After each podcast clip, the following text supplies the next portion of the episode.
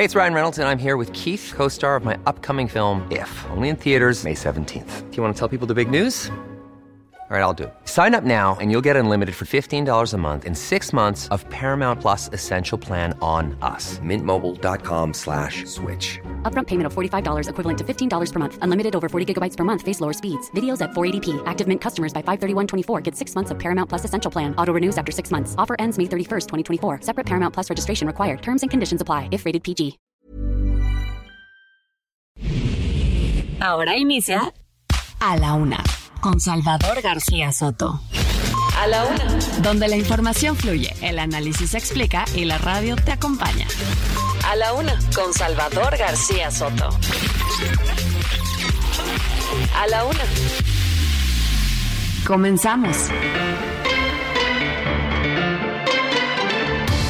Aquí está mi nombre escrito, esta placa no me da de comer, hasta ahorita ese reconocimiento no me ha servido de nada, tuve que vender mi coche para poder sostenerme porque no tenemos ni sueldo ni un contrato que nos habían prometido.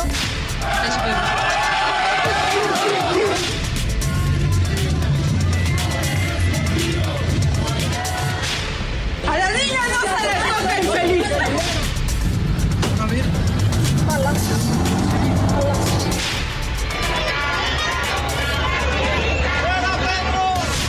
Se autorizan libertades a presuntos delincuentes.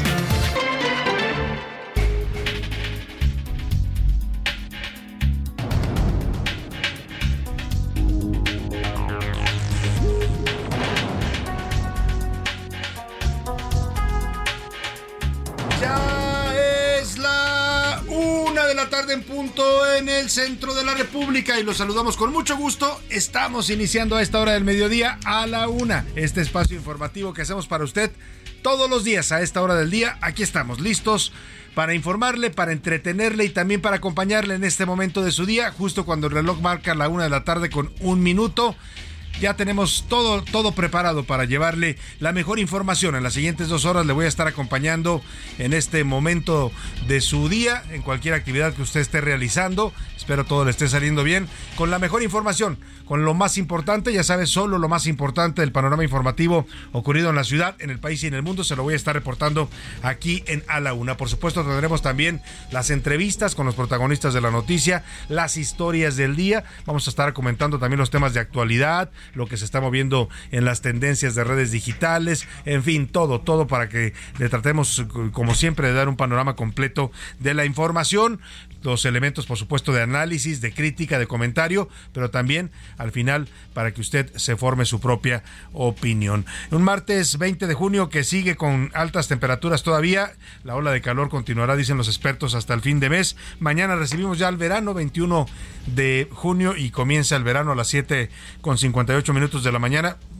8:45 de la mañana estará ocurriendo el equinoccio de verano, con lo cual ya pues pasamos a esta estación del año que muchos asocian con vacaciones, con playa, con pues irse a descansar un poco y a desconectar un poco de las actividades cotidianas. Los chicos todavía en las primarias están en finales de clases, en las preparatorias, en las universidades ya salieron de vacaciones, así es que bueno, mañana le estaremos dando como se debe la bienvenida al verano. Por lo pronto, hoy en este martes 20 de junio que le tengo información importante, le vamos a estar homenajeando musicalmente al tema del fútbol, a propósito de lo que está ocurriendo con la selección mexicana de fútbol. Ayer le informamos después de esta humillante derrota con los Estados Unidos 3-0 y el pésimo desempeño de México en la Nations League, pues se decide una decisión bastante atípica, decide la Federación Mexicana de Fútbol correr al técnico nacional Diego Cocca, que apenas llevaba 6 meses en el cargo.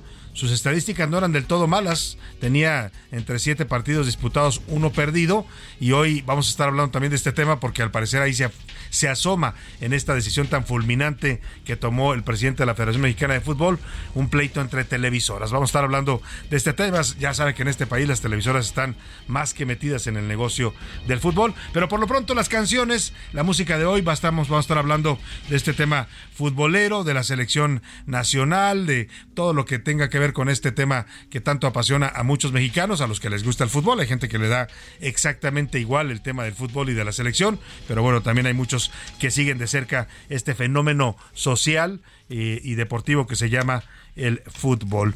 Vamos a estar hablando de temas importantes, pero déjeme saludar primero a toda la República donde sintonizan el Heraldo Radio. Saludamos con mucho gusto a toda la gente de Monterrey, Nuevo León, allá en la Sultana del Norte, a la gente de Guadalajara, Jalisco, saludos a la Perla Tapatía, mucho calor en ambas ciudades, les mandamos un abrazo, cuídense del calor. También a la gente de la comarca lagunera, donde también hay temperaturas bastante elevadas como en buena parte del país, a la gente de Oaxaca capital, saludos allá en la ciudad de la zona de los valles centrales, también al istmo de Tehuantepec, ahí en Oaxaca, donde también llega la señal del Heraldo Radio, les mandamos un saludo, pues ahora sí que caluroso con este calor, a la gente de Tampico, Tamaulipas, muchos saludos allá en la zona del Golfo de México, a la zona conurbada también de Tampico, Ciudad Madero y también Altamira, a la gente de Tuxtla Gutiérrez, Chiapas, también la saludamos con gusto, allá en la entidad chiapaneca, a Chilpancingo, Guerrero, capital de ese estado, también le saludamos a los Caminos del Sur, a la gente de Mérida, Yucatán, la llamada Ciudad Blanca, le mandamos también un abrazo, también con mucho calor en este momento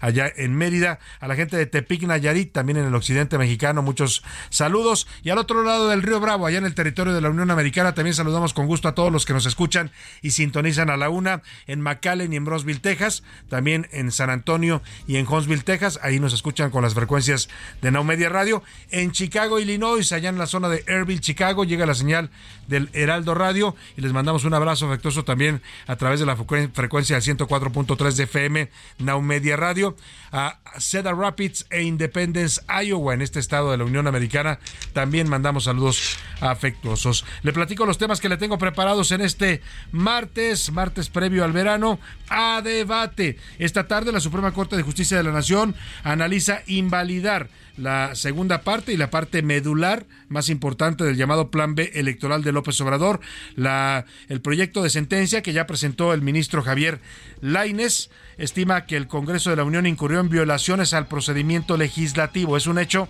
casi es un hecho, y lo vamos a estar reportando en vivo y en directo para usted, si nos toca dar la noticia, que la mayoría de ministros van a votar por anular, darle el tiro de gracia a este plan B electoral. Bueno, pues el presidente no logró ni su plan A ni su plan B contra el INE, pero sí logró el plan C, que fue quedarse con la presidencia del INE para una incondicional como es la señora Guadalupe Tadei. Y bueno, vamos a estar hablando de esto. Ya el presidente reaccionó a este proyecto de sentencia. Hoy en la mañana dijo que no es nota. Bueno, incluso por ahí regañó al diario La Jornada por haber dado de nota principal este tema de la sentencia que se está discutiendo en la Suprema Corte. Le voy a tener todo el reporte.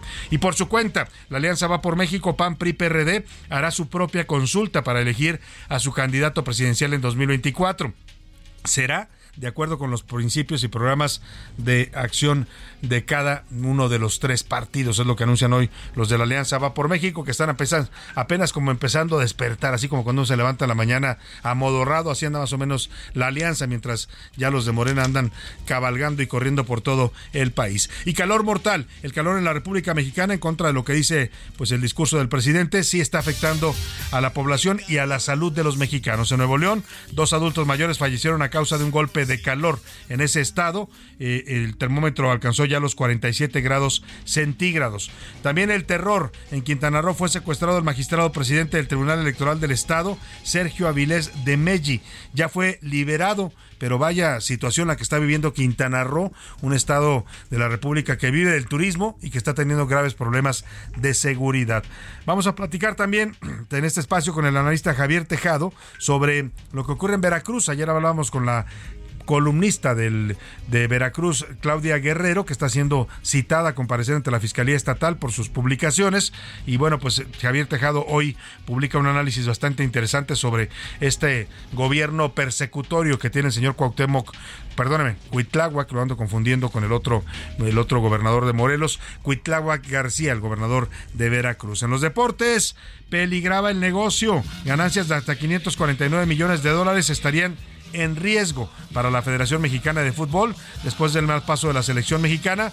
Por eso, y nos va a explicar Oscar Mota este fenómeno, por eso la decisión de correr de manera fulminante al señor Diego Cocca. Además, Cristiano Ronaldo se convirtió en el primer futbolista en la categoría varonil que llega a los 200 partidos jugados con su selección, con la selección de Portugal. En el entretenimiento, Anaya Rega nos va a dar detalles del testamento del fallecido actor Andrés García, que a quien le dejó Andrés García su bombita. Nos va a contar Anaya Rega de esos y otros temas. Bueno, pues tenemos mucha información variada, con distintos ángulos, distintos tópicos para estar comentando, para estarle informando y también, ¿por qué no?, para debatir, para que agarremos el debate de la agenda pública de este país. Para eso, le hago las preguntas de este martes. En A la Una te escuchamos. Tú haces este programa. Esta es la opinión de hoy.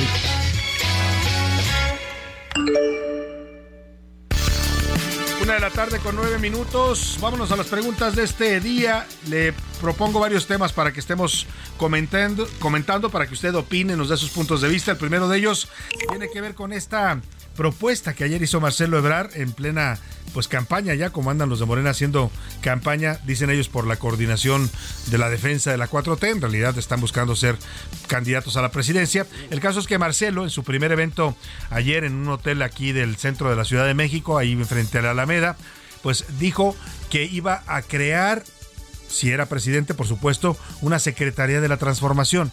No sé qué haría una secretaria de transformación ni a qué se dedicaría, pero bueno, se le ocurrió a Marcelo, es una ocurrencia que sacó ayer de la manga, y la noticia fue que dijo que esa secretaría se le iba a ofrecer nada más y nada menos que a Andrés Manuel López Beltrán, es decir, a Andy, el hijo de en medio de López Obrador, y además el hijo que está más metido en la política, es el único pues que se dedica a la política de lleno y tiene una gran influencia en este gobierno a través de sus amigos funcionarios y también de sus amigos empresarios que obtienen contratos, como ya se ha documentado en algunas investigaciones periodísticas. El caso es que Marcelo le ofrece a Andy en una especie de coqueteo, de guiño, ¿no?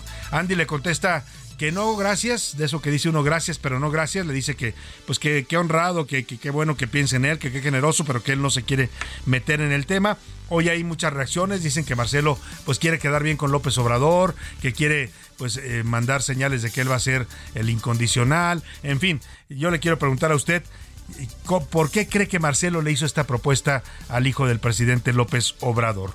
Le doy 3 opciones para que me conteste. Es una propuesta absurda y además a futuro, que ni siquiera sabe si la va a poder concretar o no, porque no es un hecho que vaya a ganar la candidatura ni la presidencia.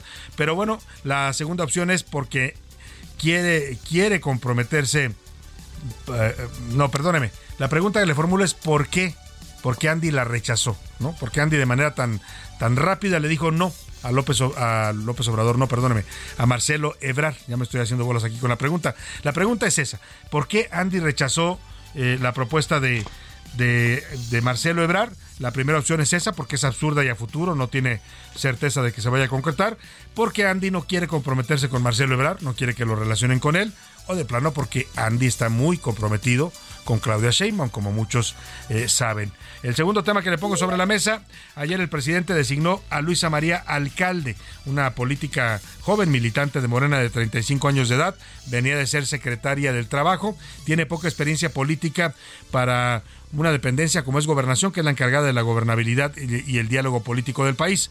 ¿Usted cree que esta designación de López Obrador obedece a la fórmula de 90% lealtad y 10% capacidad? Es la primera opción que le doy.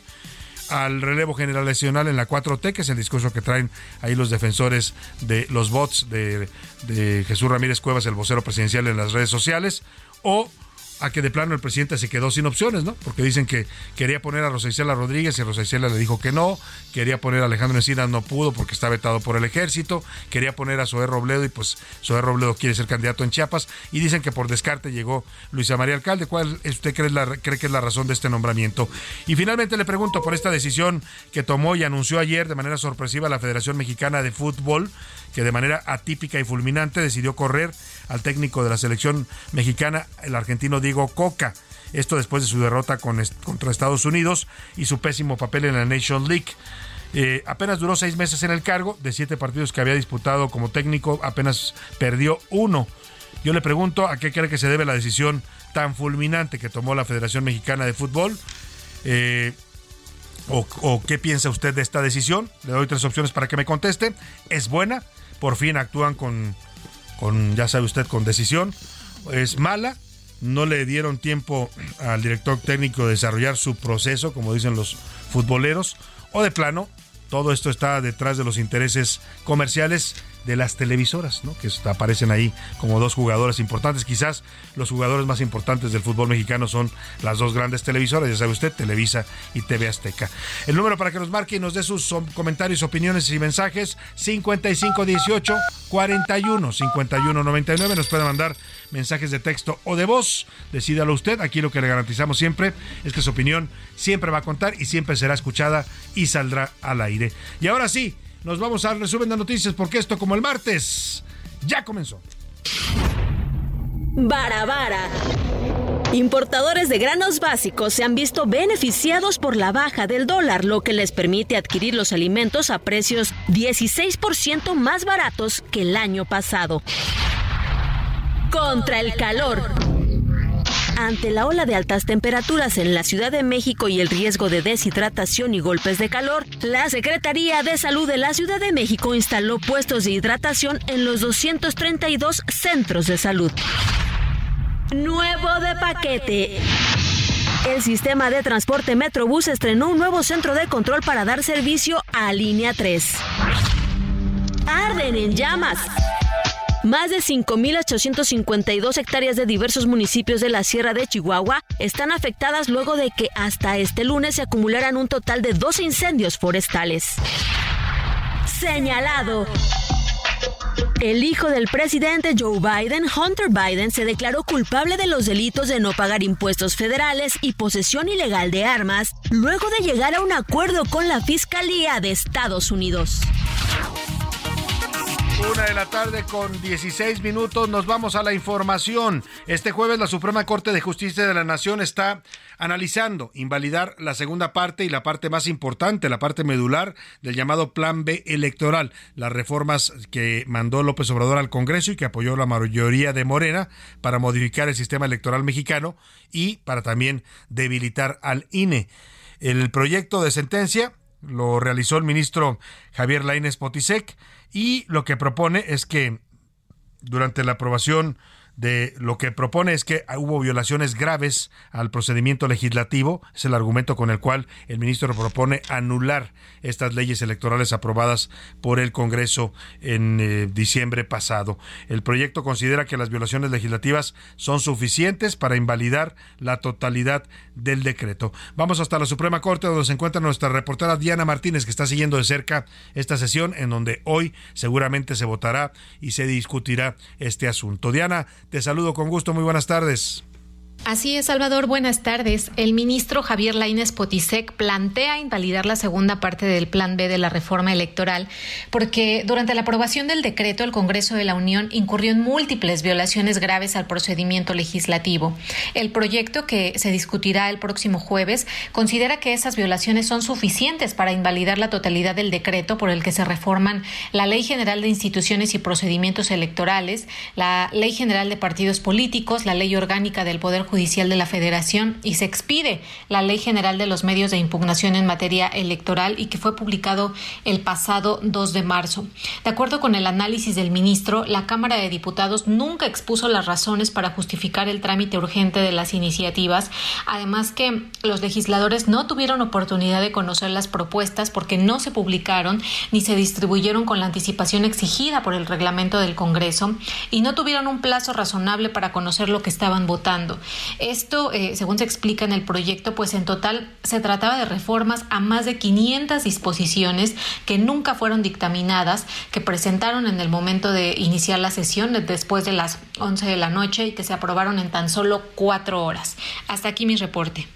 Muchas gracias, Diana. Estaremos atentos al transcurso de esta sesión y a la votación que emitan los ministros de la Corte, y estaremos regresando contigo ahí al Palacio de Justicia Federal. Oiga, y por cierto, el presidente López Obrador hoy habló por la mañana en su conferencia de este tema. Dijo que no le sorprendería que la Corte invalidara lo que le resta de su Plan B, la parte de hecho más importante, porque pues volvió a su discurso de que el Poder Judicial está coludido, de que actúa a favor de intereses privados, ya sabe, y afecta al pueblo de México. Eso fue lo que dijo el presidente. No me sorprende, o sea, ahora sí que eso no es nota. Los ministros están alineados, o sea, la mayoría, al bloque conservador. Todo el Poder Judicial es un poder al servicio de una minoría, no están al servicio del pueblo. No se imparte justicia tomando como actor principal al pueblo.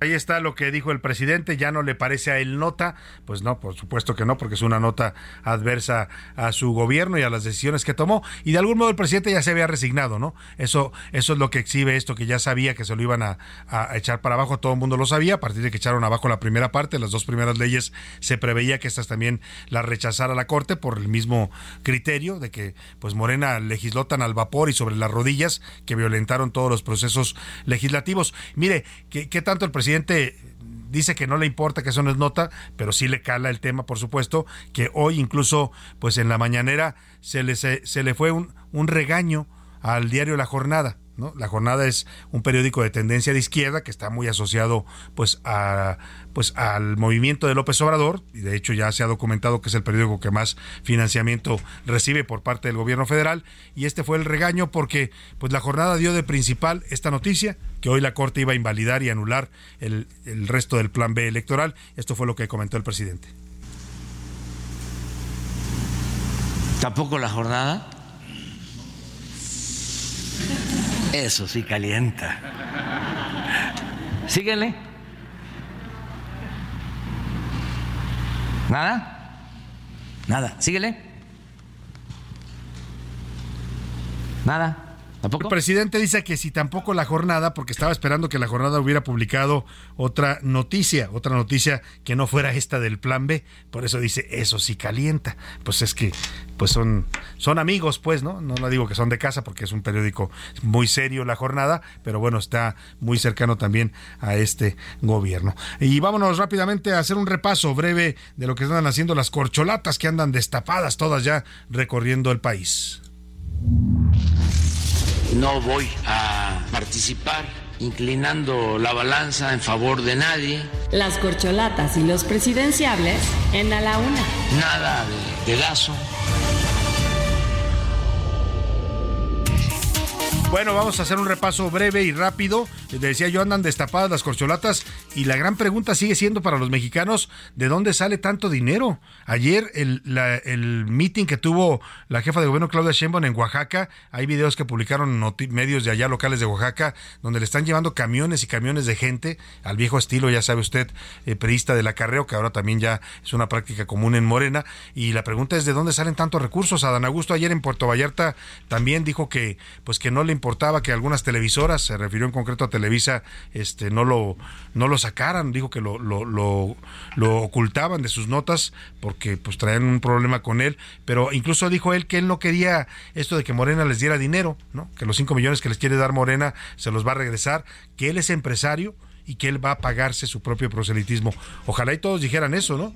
Ojalá y escucháramos a Marcelo Ebrard decir, yo tengo mis ahorritos y con eso voy a pagar mi campaña. Escucháramos a Claudia Sheinbaum, aquí está la prueba de que estoy pagando con mi propio dinero, pero pues al parecer no es el caso y no sabemos exactamente de dónde salen los recursos. Por lo pronto, este martes Claudia Sheinbaum realizó una asamblea informativa, así le están denominando a sus mítines de proselitismo en Pachuca, Hidalgo, a las 11 de la mañana en el reloj monumental de Pachuca. Dijo que México ya no es tan machista y que ya hay cabida para las mujeres. Imagínense haber dicho que no, porque son símbolos. El que una mujer participe en la encuesta no solamente representa la igualdad de las mujeres en todos sentidos, sino que es un símbolo, que México ya no es tan machista como era antes.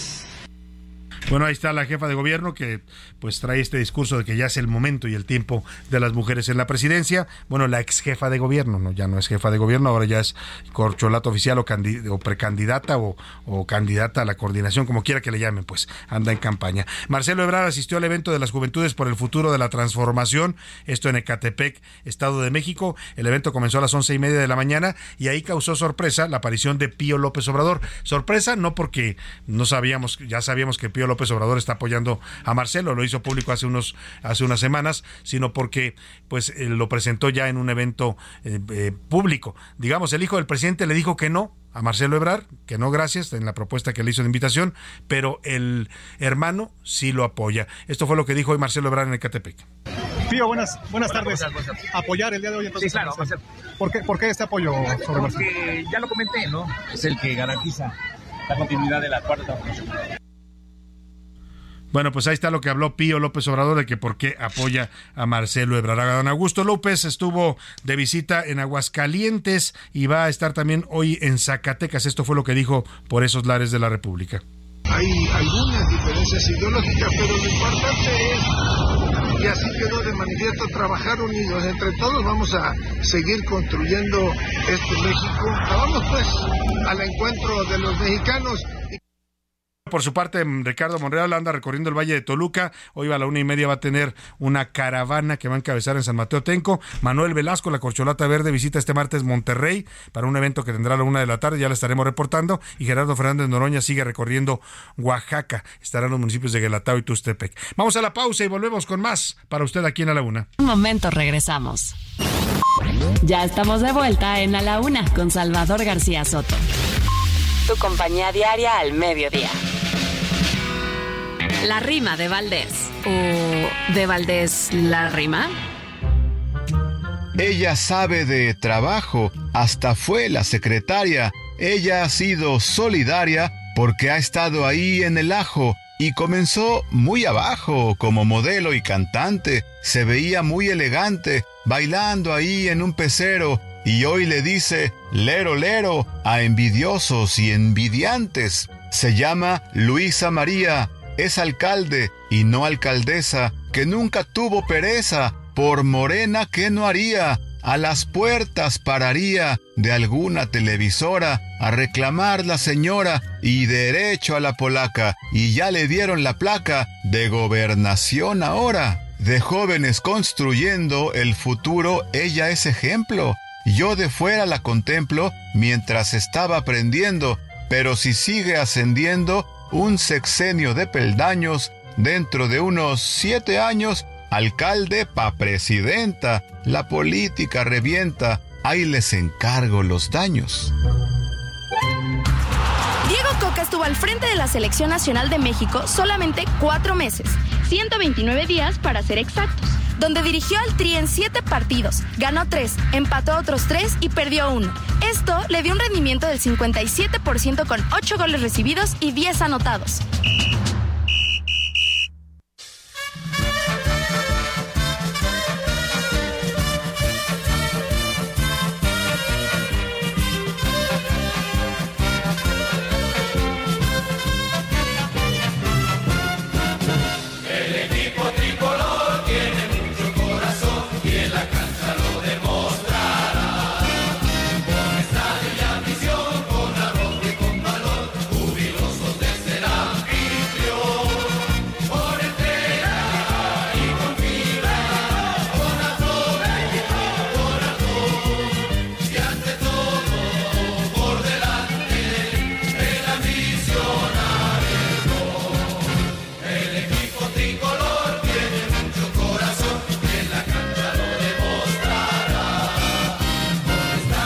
La tarde con 32 minutos, seguramente usted se remontó en el tiempo con esta canción, es la canción oficial de que fue el himno de la selección mexicana en el Mundial de México 86, aquel Mundial que se jugó justo aquí en nuestro país.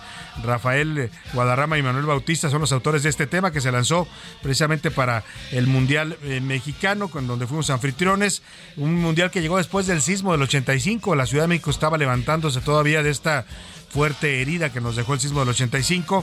En la grabación de esta canción participaron futbolistas de aquella época como Carlos de los Cobos, Alejandro Domínguez, Javier Hernández, el papá del Chicharito, y Rafael Flores y Armando Manso. No nos fue tan mal en aquel mundial, quedamos en el 6º lugar. Bueno, éramos los anfitriones, debimos haber sido campeones, ¿no? Pues no hubiera querido, pero perdimos contra Alemania en aquel famoso partido. Escuchemos, vamos a estar escuchando música temática de la selección mexicana y del fútbol.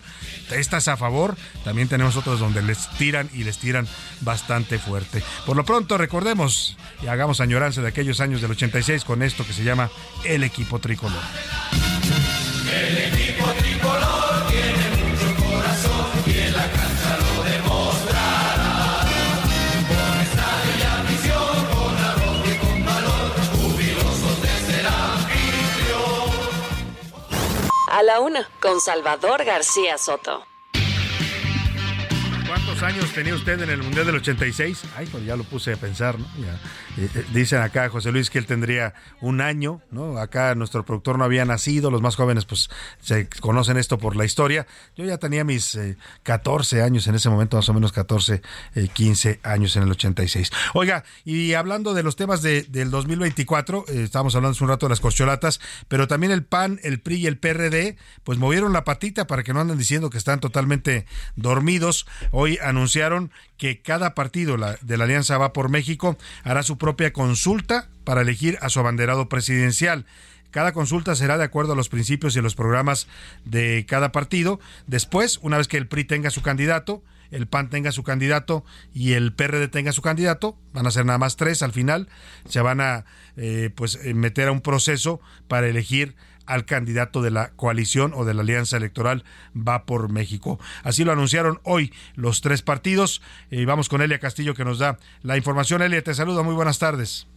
Muy buenas tardes, Salvador. Te saludo con mucho gusto a ti y al auditorio. Así es, las secretarias generales del PAN, Cecilia Patrón, del PRI, Carolina Villano, y del PRD, Adriana Díaz, que juntas conforman la coalición Va por México, aseguraron que el método que darán a conocer el próximo lunes 26 de junio para elegir al candidato presidencial es innovador e inédito. Además, contiene las propuestas de los aspirantes, de la sociedad civil y también el punto de vista de los expertos en derecho electoral. En este contexto, la priista Carolina Villano señaló que aún están analizando la propuesta de solicitud a cada aspirante 1,000,000 de firmas ciudadanas para poder participar en la contienda interna que elija al candidato presidencial de 2024, así como la reducción de estas a 250,000. En conferencia de prensa, las secretarias de los tres partidos firmaron un acuerdo denominado Compromisos por México para corregir el rumbo del país. Aseguran que están unidos en las causas fundamentales, pero cada partido tiene su historia y sus batallas. Por ello, recogerán por separado las opiniones de la ciudadanía para conocer las problemáticas y analizar las soluciones de mano de la población y construir la plataforma de Va por México. Así es como pues realizarán estas consultas a la ciudadanía de acuerdo a la agenda de cada partido, a fin de conformar cada quien una propuesta que se subirá en su momento a esta plataforma de Va por México,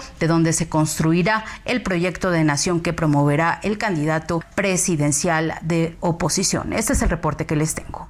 Pues ahí está la oposición, la alianza opositora Va por México, definiendo que primero cada partido elige a su aspirante presidencial, a su candidato o precandidato, y después cada uno de los tres, el panista, el priista y el perredista, se enfrentarán en un proceso interno para elegir al candidato que represente a esta coalición electoral. Por cierto, el presidente López Obrador hoy les atizó a los de la oposición, se puso a hablar de ellos y dijo que pues están favoreciendo a Santiago Krill ahí en el PAN, que quieren descartar a Lili Téllez y a Xóchitl Gálvez. El presidente pues tratando de meter ahí pues como dicen insidia entre los opositores. Esto fue lo que dijo.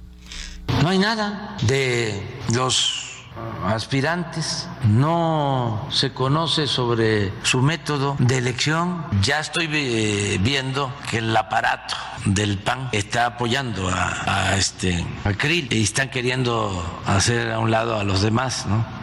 Entonces, no pueden hacer a un lado. Bueno, pues ahí está el presidente opinando sobre sus opositores. Dice que están favoreciendo a Krill y que quieren hacer a un lado a Lili Téllez. Oiga, y vamos a retomar rápidamente lo que ayer lanzó Marcelo Ebrard en su primer día de campaña. No le fue bien en el sentido de que lanzó una propuesta, le manda un guiño. A lo mejor lo tenía calculado Marcelo, porque tampoco es un improvisado en la política. Le manda un guiño a Andy López Beltrán, a Andrés Manuel López Beltrán, que es el hijo del presidente, el hijo más político que tiene López Obrador, el que de hecho sí se dedica a la política, y lo invita a que si gana la presidencia Marcelo Ebrard, pues lo va a hacer secretario de Estado y le va a dar una secretaría nueva que va a crear, que dijo que se llamaría la Secretaría de la Transformación. Ya le contaba que ayer mismo, unas horas después de que lanzara esta propuesta en la mañana, Marcelo Ebrard, en un hotel de ahí de la Alameda Central, Andy López Beltrán le contesta para decirle, pues muchas gracias, pero no. Como dicen por ahí, gracias, pero no gracias. Le leo textual el mensaje que subió Andrés Manuel López Beltrán en una carta. Por cierto, la hizo en papel membretado de su empresa Chocolate Rocío.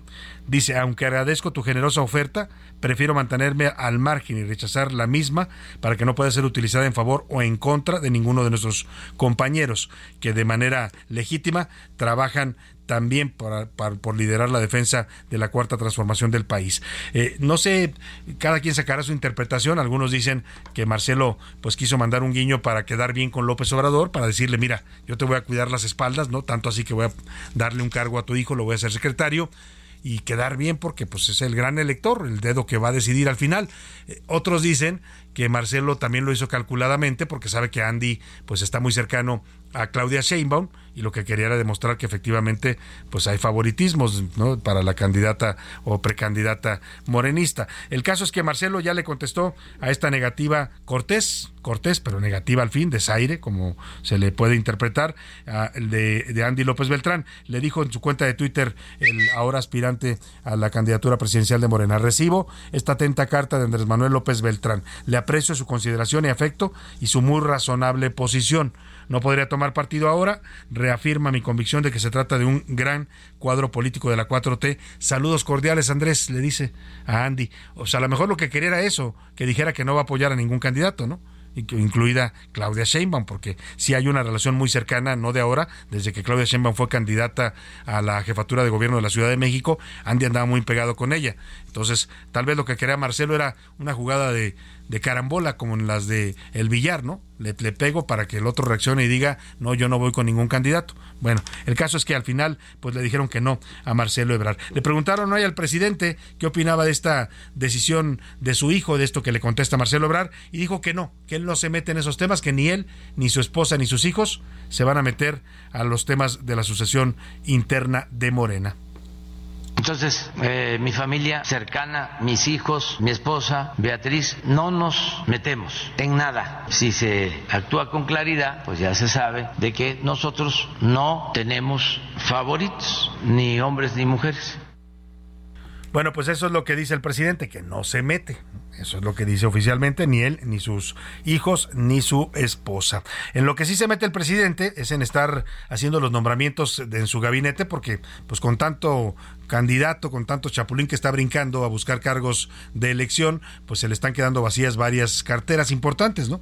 Ayer, por ejemplo, se dio el nombramiento de Luisa María Alcalde, la nueva secretaria de Gobernación, que dejó la Secretaría del Trabajo. Ahora le voy a explicar también las reacciones que generó este nombramiento. Una política muy joven, 35 años tiene Luisa María Alcalde, es militante pues activa de Morena. Aparecía por ahí en unos comerciales de Morena, ¿no? Era la imagen de Morena cuando el partido se fundó allá en 2015. Hoy pues deja la Secretaría del Trabajo y muchos están pues opinando que es un movimiento, algunos lo ven interesante, otros lo ven. Este es el spot, por cierto, donde aparecía Luisa María Alcalde. Me confundí porque dicen que es muy amiga de Claudia Sheinbaum. Aparece subiendo hacia un camión y por ahí le dicen: ay, qué guapa Morena, o algo así, ¿no? Piensa en la patria, recapacita y cuida tu voto libertador. Que la Morena hermana, Morena madre. Estaba cuando se fundó precisamente este movimiento de regeneración nacional, el partido de López Obrador. El caso es que le decía que hay muchas reacciones por el nombramiento de Luisa María Alcalde. Algunos dicen que es un relevo generacional, otros dicen que le falta experiencia política para un cargo tan importante. En fin, ahora le voy a presentar las reacciones. Por lo pronto, el presidente anunció hoy que hay nuevo secretario del Trabajo, precisamente en sustitución de Luisa María Alcalde, y se trata de Marat Bolaños. Es un joven también, muy joven, muy con una trayectoria breve. Fue secretario particular de Marcelo Ebrard de 2018 a 2020, después lo nombraron subsecretario del Trabajo, ahora pues queda como titular de la Secretaría del Trabajo, licenciado en Relaciones Internacionales, también 35 años tiene, y él es muy amigo también de Andrés Manuel López Beltrán, de Andy, ¿no? Es uno de los amigos que tiene Andy en el gabinete. Por ahí decía Héctor de Mauleón, que le mando un abrazo, este gran periodista, escritor y columnista del diario El Universal, en un tuit que subí yo diciendo que Marat Bolaños había sido designado por López Obrador como secretario de Estado, pues decía: ¿para qué quiere Andy una secretaría, no? ¿Para qué quiere una si tiene varios amigos que son secretarios? Bueno, pues sí, este es muy cercano también a López Obrador, así lo anunció hoy el presidente. Marat Bolaños López va a ser el próximo secretario del Trabajo. Actualmente se desempeña como subsecretario del Trabajo y él es el encargado del programa Jóvenes Construyendo el Futuro. Bueno, también fue compañero de estudios de su hijo, Andrés Manuel López Beltrán. Y ya le decía, muchas reacciones al tema de Luisa María Alcalde en la Secretaría de Gobernación, un despacho que se ha caracterizado por tener siempre a políticos pues muy pesados, algunos con buena imagen, otros nefastos, ¿no? También ha habido de todo, pero al final se le ve como la segunda posición política a nivel gobierno federal. Después del presidente está el secretario o la secretaria de Gobernación. Hoy el vocero presidencial Jesús Ramírez Cuevas sube un tuit y una foto donde se ven él, el presidente y Luisa María Alcalde caminando por un pasillo de Palacio Nacional. Por ahí dicen las malas lenguas o las lenguas de Palacio que fue él precisamente el promotor del nombramiento de Luisa María Alcalde, que se da un poco de rebote porque el presidente invitó primero a Rosa Isela Rodríguez. Rosa Isela le dio las gracias, le dijo que pues prefería quedarse en seguridad. Incluso se descartó para la candidatura al gobierno de la Ciudad de México. Después quiere nombrar a Encinas, pero pues Encinas no está bien con los militares, no lo puede nombrar. Por ahí sondean a Zoé Robledo, pero Zoé dice, oiga, presidente, pues yo quiero ser candidato al gobierno de Chiapas. En fin, hasta Alfonso Durazo se mencionó, el gobernador de Sonora. El caso es que pues termina cayéndole el cargo a esta joven millennial del gabinete, Luisa María Alcalde, y pues le digo, muchos dicen que ahí está la mano de Jesús Ramírez Cuevas, que se ha vuelto, también dicen, un hombre muy influyente pues en el ánimo del presidente. En todo caso, Ricardo Olmero nos cuenta las reacciones que provocó el nombramiento de Alcalde como nueva titular de Gobernación. La designación de Luisa María Alcalde como nueva secretaria de Gobernación ha generado reacciones de todo tipo, desde personas afines a la 4T hasta personas que no son cercanas a ella. La taller secretaria de Trabajo deja varios pendientes en su último cargo, como la promesa que hizo del rescate y reparación de justicia para familiares de los 63 mineros atrapados en Pasta de Conchos, la tragedia en la mina de Sabinas en agosto del año pasado, donde fracasaron en el rescate de los cuerpos de las víctimas, y el impulso de las legislaciones para quitar a líderes charros, las cuales no lograron concebirse. Esta mañana, durante la conferencia de Palacio Nacional, Indira Vizcaíno Silva, gobernadora de Colima, expresó su apoyo a la nueva secretaria de Gobernación. Aprovecho el micrófono para aplaudir el nombramiento de Luisa María Alcalde como secretaria de Gobernación. Una mujer talentosa, joven, de gran trayectoria en la izquierda y de profundas convicciones, que mucho le aportará al momento tan importante que atraviesa el proceso de transformación de nuestro país. Reconozco la convicción, presidente, de tener el primer gabinete paritario en la historia de México y de mantenerlo así. No cabe duda que es tiempo de mujeres.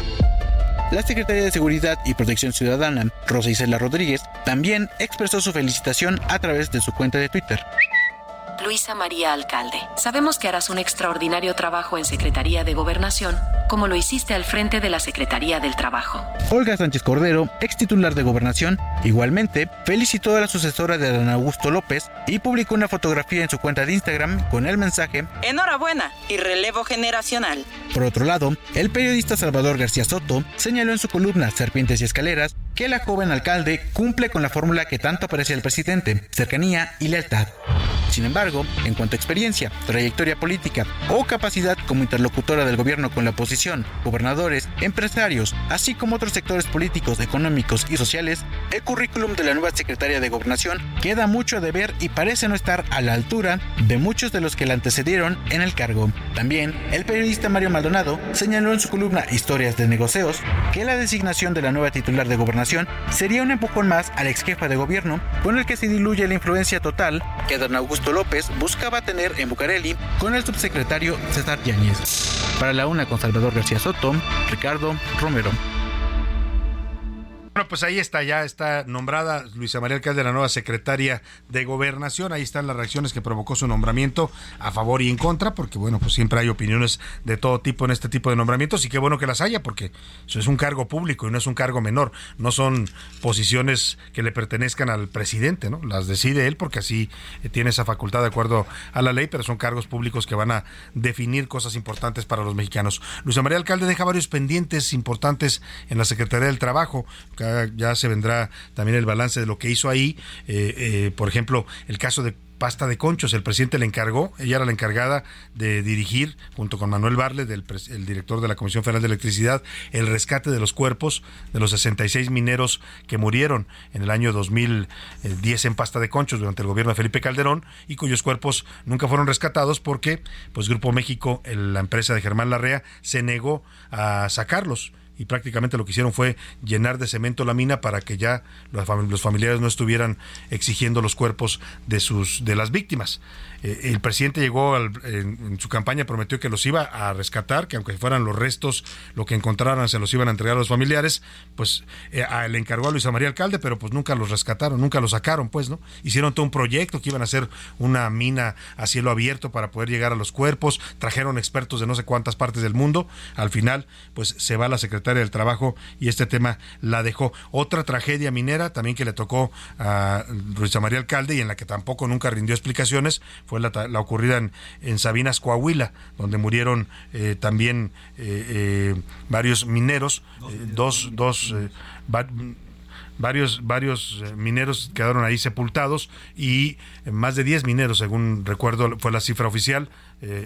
Y bueno, pues la secretaria nunca explicó por qué no se estaban cumpliendo las condiciones laborales. 14 en total, 14 mineros que quedaron ahí en esta mina de Sabinas. Total, que pues nunca dio una explicación de por qué trabajaban en condiciones totalmente infrahumanas y fuera de la ley. No tenían ningún tipo de seguridad para meterse a esta mina, a este tajo, en donde finalmente quedaron sepultados sus cuerpos. Pues otros temas también pendientes que quedaron ahí en la gestión de Luisa María Alcalde, que ahora ya pues le dice adiós al trabajo y se va a la Secretaría de Gobernación.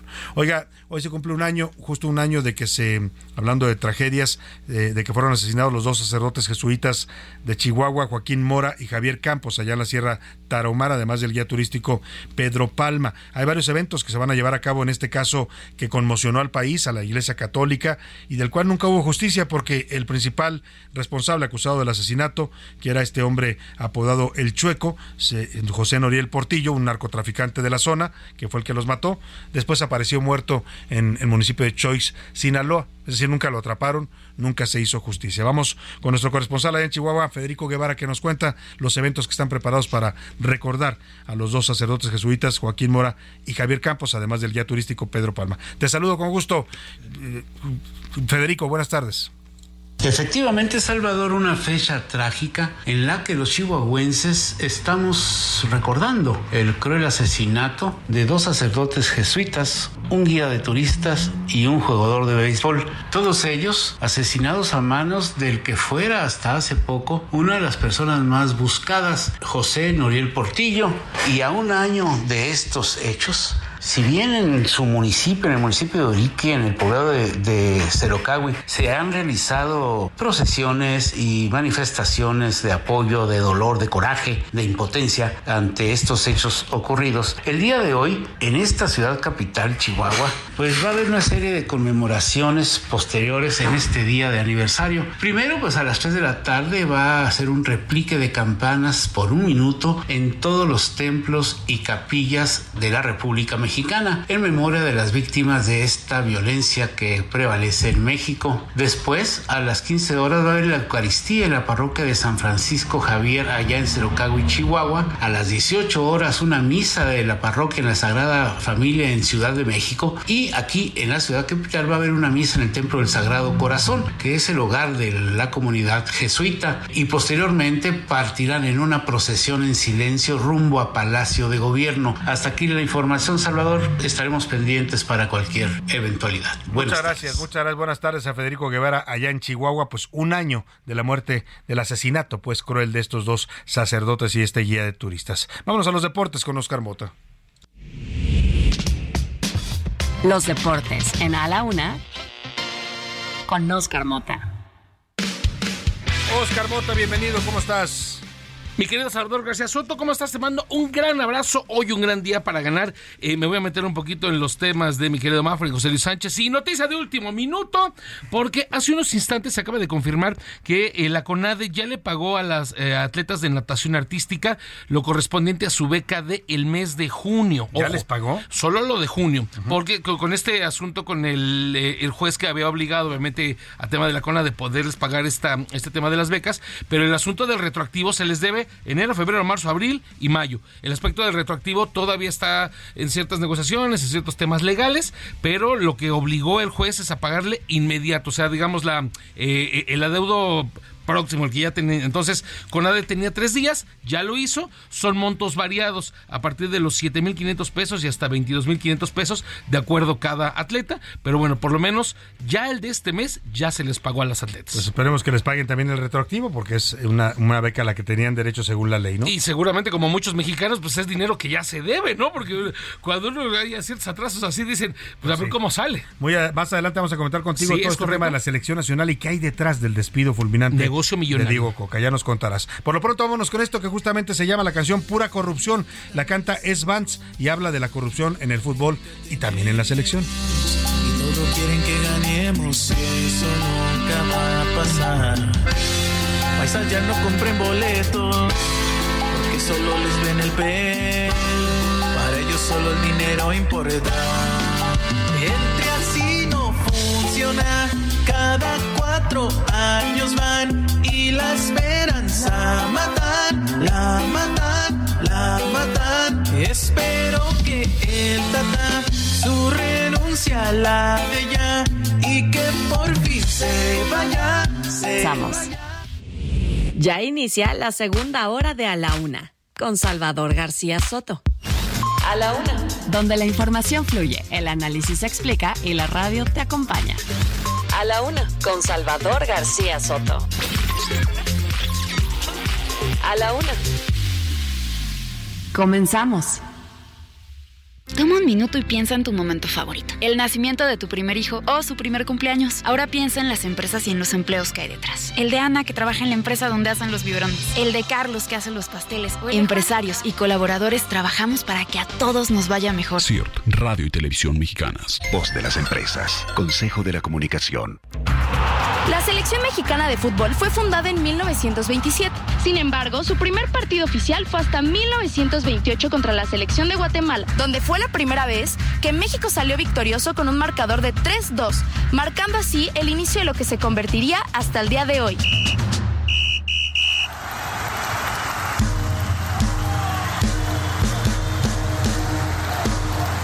Mexicano yo soy, de sentimiento, de corazón. Lo llevo dentro de mi pasión, es lo que tengo, la afición que no puede callar.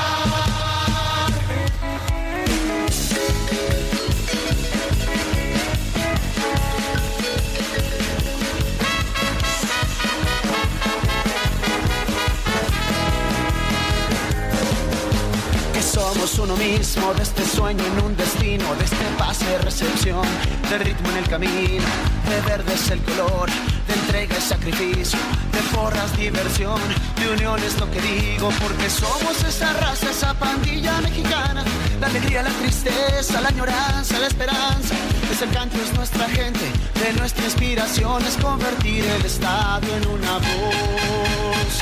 Mexicano yo soy, de sentimiento, de corazón, lo llevo dentro de mi pasión. Es lo que tengo, la afición que no puede... Ya son las 2 de la tarde en punto en el centro de la República. Los saludamos con gusto. Estamos iniciando a esta hora del mediodía, la segunda hora de A la Una y también ya la tarde de este martes 20 de junio. Y lo hacemos a ritmo de esta canción pambolera, una canción que crearon Federico Vega y Julio Camejo en 2010 a propósito de la Copa Mundial de Sudáfrica. Fue uno de los temas que lanzaron las televisoras para tratar de promocionar el Mundial. Y mire, mucha canción, mucha inversión, y al final México fue eliminado en los octavos de final en aquel mundial. Es parte de lo que estamos hablando hoy, el fútbol como pasión para los mexicanos, pero también como negocio e intereses económicos para muchos, que la verdad nos dan muy pocos resultados y eso sí, ganan muchos millones. Hablamos del fenómeno de la selección y vamos a comentar más adelante también con Óscar Mota lo que hay detrás de este despido fulminante del técnico nacional para poner ahora un joven técnico como es Jimmy Lozano. Vamos a estar hablando en esta segunda hora de ese y otros temas que le tengo preparados, temas importantes por supuesto que están ocurriendo en estos momentos en el país, en la ciudad y en el mundo. Se los estaré reportando aquí en A la Una. Tenemos una hora más para estar compartiendo con usted, con más información, con más historias y con más ganas de estar aquí en este espacio para llevarle la mejor información. Seguimos con más y ahora le cuento los temas que le tenemos preparados para esta segunda parte del programa. Mexicano yo soy, de sentimiento, de corazón, lo llevo dentro de mi pasión, es lo que tengo, la afición que no puede callar, mexicana te llevo aquí. 2:03 p.m. y vamos a los temas. Ya le decía, Óscar Mota nos preparó una información importante sobre los intereses que se mueven detrás de esta decisión. ¿Por qué corrieron de manera tan rápida al señor Diego Cocca? No le había ido tan mal en resultados, había perdido solo un partido de 7 disputados, tenía 6 meses en el cargo después del fraude que resultó su paisano, el también argentino Tata Martino, pero deciden correrlo. ¿Por qué?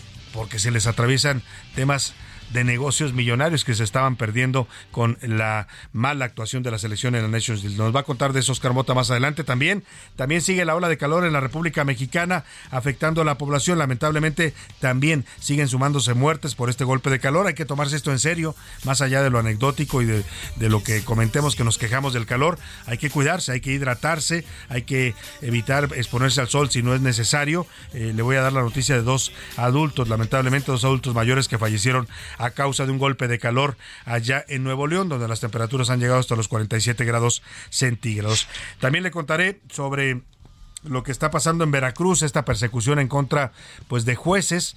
A la juez esta que detuvieron en la Ciudad de México ya le declararon 1 año de prisión. Hoy el presidente, por cierto, opinó sobre el tema y respaldó, como era de esperarse, al gobernador morenista Cuitláhuac García. Dijo que sí, que los jueces en su mayoría son corruptos. Justificó la detención, al parecer arbitraria, de esta jueza. Vamos a hablar también de este tema con el analista Javier Tejado, que hoy toca este tema en su columna del Universal, donde dice pues que la jueza simplemente siguió instrucciones de tribunales colegiados que habían encontrado anomalías en el caso del asesinato de un diputado allá en Veracruz. Vamos a platicar también de la violencia, que mire, andamos hablando de corcholatas, mucha campaña, mucho bla bla bla, muchas promesas, y la realidad es que la violencia en México continúa. Hoy se reportó el secuestro del presidente del Tribunal Electoral de Quintana Roo, Sergio Avilés de Menji. Lo levantaron hoy por la mañana, afortunadamente ya fue regresado con vida este funcionario electoral. Le voy a tener el reporte. También el asesinato terrible de un empresario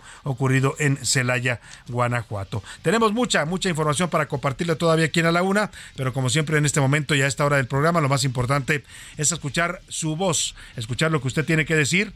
Para eso saludo con gusto y recibo aquí en la cabina a Laura Mendiola. ¿Cómo estás, Laura? Bienvenida. Salvador, ¿qué tal? Muy buenas tardes. Pues yo aquí, haciendo el honor al día, porque hoy es el Yellow Day, el día más feliz del año, Salvador. Así se llama el Yellow Day. Así como está el Blue Monday. ¿Y por qué yo ando tan amargado? Entonces voy en contra del Yellow Day. Tengo que ponerme feliz. Así es, Salvador, con actitud, porque hoy es el día... ¿El día más feliz del año? Más feliz del año. Entonces, bueno... Antes, y yo que amanecí de malas, oye. Y qué mejor que haciéndole honor a esta segunda hora que comenzando muy animado. Me gusta esa actitud. Cualquier pretexto es bueno para ponerse de buen ánimo, Laura. Bienvenida. José Luis Sánchez, ¿cómo estás? Salvador García Soto, ¿cómo estás? Bonito martes, buen martes, Mica Laura. Pues sí, hay que ponernos felices, además pues porque sí, además viene el verano, tiene mucho que ver el tema con el verano, porque bueno, pues termina la primavera, exacto, y comienza el verano. Oye, ¿les gusta el verano? ¿Te gusta el verano, Laura? Sí. Sí, es una buena época del año, ¿no? Vacacioncita, cuando se puede, porque no se puede. Verano peligroso, diría Aldo Guzmán. Laura es de las intensas del verano. Viene feliz y viene desatada. Viene con todo. Bueno, pues vamos a hablar mañana, por supuesto, del verano, vamos a hablar musicalmente incluso de este tema, porque mañana comienza a eso de las 8:50 de la mañana, me dicen, el equinoccio del verano. Por lo pronto, vamos a lanzar la pregunta en este espacio. ¿Qué dice el público? Y hay muchos comentarios y los agradecemos. Nos dicen por acá la señora Francisca González. Alcalde. Salvador, buenas tardes. Sobre el tema de Luisa María Alcalde, creo que el ser joven no es algo en contra. No. Sin embargo, su falta de, dice su falta de competencia, también el tema de la madurez, sí, en el puesto que lo está poniendo el presidente López Obrador. Para ser un secretario de Gobernación, como bien lo dices, es el segundo puesto más importante del país y no creo que la señora Luisa María lo tenga. No es la juventud, es su trayectoria. Lo que ha sido ella nada más ha sido diputada, creo que fue diputada de 2012 a 2015 por el partido MC, y luego pues ya fue secretaria del Trabajo, nombrada por el presidente, y párele de contar. Y ahora es la segunda posición más importante, ocupa la segunda posición más importante de este gobierno. Y bueno, pues ya sabemos, no, tampoco es sorpresa, José Luis, y un saludo a doña Paquita que nos manda este comentario, no es por su juventud que se le cuestiona, sino porque pues esta fórmula de 90% lealtad y cercanía y 10% capacidad, eso parece ser la decisión del presidente. Nos dice por acá, saludos Salvador, nos dice José García Marmolejo, la señorita Mendiola Laura siempre anda muy alegre, le envidio la forma de reír, saludos. Bueno, no la he visto enojada, de pronto a mí se enoja, ¿eh? No, cuando no podemos sacar una entrevista al aire que ya preparó ella y coordinó, porque nuestra coordinadora invitados, hombre, ¿para qué le cuento? Pero mejor que la conozca usted en su faceta feliz. El que mande, chava. Nos dice Wences García por acá, muy bien lo has dicho, Salvador, es una ocurrencia, opino que va a traerle más negativos que positivos a la señora Luisa María Alcalde. Por otro lado, Marcelo busca jalar reflectores con esta propuesta y además jalar a quienes no están pelando. Saludos, Salvador. Por cierto, le revivieron en redes a la nueva secretaria de Gobernación, este video, Laura, ¿te acuerdas? Allá en el año 2020, cuando estábamos en plena pandemia. Cuando se estaba formando el partido Morena. No, ese fue el de cuando sale en el spot de Morena, ya lo pusimos hace rato, que sale con una minifalda y en un microbús. No, este es el de 2020 en plena pandemia, cuando habían declarado ya obligatorio el uso del cubrebocas. Exacto. Ya todo el mundo nos lo poníamos, y ella va a un supermercado, anda comprando sus cosas, pero no trae cubrebocas, y le dice un guardia, póngase el cubrebocas. ¿Te acuerdas? Sí, hace como si se lo pone y no, anda hablando ahí por teléfono comprando sus cosas en un supermercado y nunca se puso el cubrebocas. Fue el 22 de mayo de 2020, la entonces secretaria del Trabajo la cacharon comprando un vinito, era de noche en un Superama, ahí en el sur de la Ciudad de México. Se está poniendo de acuerdo con alguien para la fiesta. Exactamente, ¿no? Le está diciendo, ¿qué compro? Que no sé qué, y le dicen, oiga, póngase el cubrebocas, y la secretaria dice, los ignora. Era una secretaria de Estado y fue muy polémico porque pues era obligatorio para todos los ciudadanos. Lo dice por acá, Salvador, buenas tardes. Sobre la secretaria Luisa María Alcalde, creo que para haberla puesto en el lugar que tiene el día de hoy, debieron de haber revisado los resultados que tuvo en la Secretaría del Trabajo o en sus anteriores trabajos. Si no, ¿cómo es que logró ese trabajo? Yo también quiero ser secretario de Gobernación, lo dice el señor Francisco. Pues sí, yo también, ¿no? Cualquiera, oiga, pues es una posición muy importante y no se gana mal, ¿eh? Yo creo que el secretario de Gobernación debe andar ganando unos 100 mil pesos mínimo, menos que el presidente, pero 100 mil pesos al mes. Seguro, segurísimo. Y prestaciones de ley. Las prestaciones, más de la ley. Lo dice por acá Juan Pedro, desde la tierra de El Calorón, o sea, Monterrey, Nuevo León, 38 grados centígrados tienen por allá, y como siempre nos dice Juan, el presidente, 38 grados, el presidente poniendo a su gente con o sin experiencia, pero lo importante es que apoyan a la 4T. Saludos, Salvador. Lealtad por encima de capacidad ha sido el lema de este gobierno. Así, nos dice también por acá, saludos, Salvador, sobre el tema de Marcelo Ebrard, solamente quiere llamar la atención. Quiso lanzar un buscapiés a ver quién se le contestaba y bueno, pues al final fue rechazado, nos dice pues Alejandro. Si era el objetivo, lo logró, ¿no? Aunque sí es feito que te digan que no públicamente. Claro.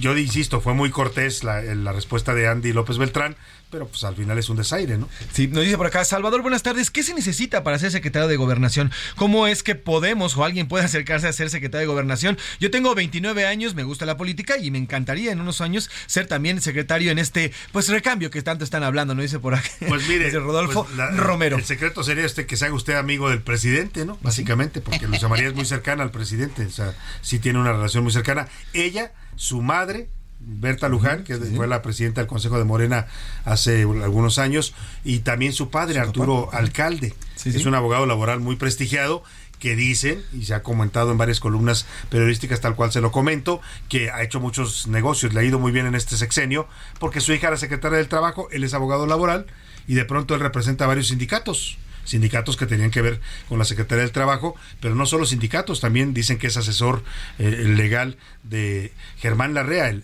segundo hombre más rico de México, el dueño del Grupo México, el segundo hombre más rico de México. O sea, no le fue mal a la familia, pues, para que me entiendan.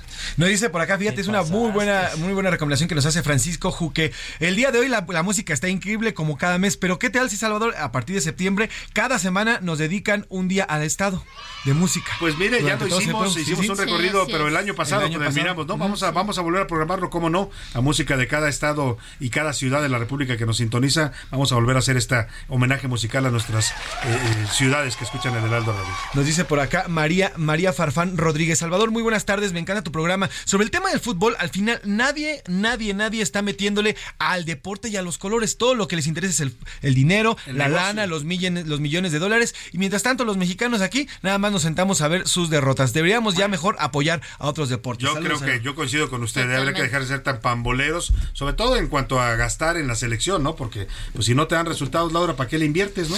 Sobre todo porque creo que hemos perdido de foco el realmente buscar talento, reclutar talento, sí, y nos hemos concentrado, y digo, los hemos hablando en términos genéricos, en el business, en el puro negocio, ¿no? Exacto. Entonces, ya antes, ¿cuántas figuras, Laura, ¿no? Porque, a ver, más adelante hablaremos con Oscar Bota de este tema, pero para llegar a la selección no llega cualquiera, normalmente llegan los recomendados de ciertas televisoras, los que están con campañas publicitarias, o sea, no siempre escogen a los mejores jugadores. Sí, y bueno, eso, imagínate esa gran escala, simplemente en menor escala, yo tengo familiares que han aspirado a jugar en la primera división y les piden lana. ¿Sabes? Sí, para poder debutar. Para debutar, claro. Y para que juegues también. Una lanita para que le entres y que te den una oportunidad. Entonces, el que está eso porque puede pagar. Exactamente, ¿no? Así se hace un jugador talentosísimo, ¿eh? Yo creo que en México perdemos talentos porque hay jóvenes que son muy buenos para jugar, pero no pueden pagar el moche, como dices. Y entonces es ahí donde perdemos de vista otros deportes en donde los mexicanos, gimnasia artística, nado sincronizado,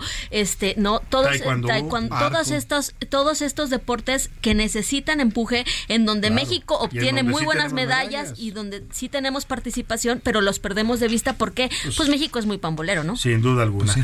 José Luis. Marta Tiscareño nos dice por acá, Salvador, buenas tardes. Yo creo que ningún secretario de este gobierno necesita pensar, simplemente lo que tienen que hacer es seguir instrucciones, decir sí, señor presidente, pues sí, lo que usted diga y tratarse. Y muchos de ellos son como figuras decorativas, ¿no? Están ahí nada más para ocupar el cargo porque todas las decisiones las toman en Palacio Nacional. En Twitter, ¿qué dice la comunidad en @ ese García Soto, Laura? Sobre la nominación que hicieron de Luisa María Alcalde, ¿usted cree que obedece a el 80%, 90% dice que es por lealtad y el 10% por capacidad, el otro 10% es porque se hizo un relevo generacional y el otro 10% es porque López Obrador pues no tiene opciones para elegir? O sea, la mayoría es porque piensan que es más lealtad que capacidad, ¿no? Así es. Y sobre el rechazo que hizo el hijo de López Obrador a la propuesta de Ebrard, el 33% la considera absurda, el 15% que no quiere comprometerse el hijo del presidente López Obrador, o sea, digamos, inclinar la balanza, y el 53% es porque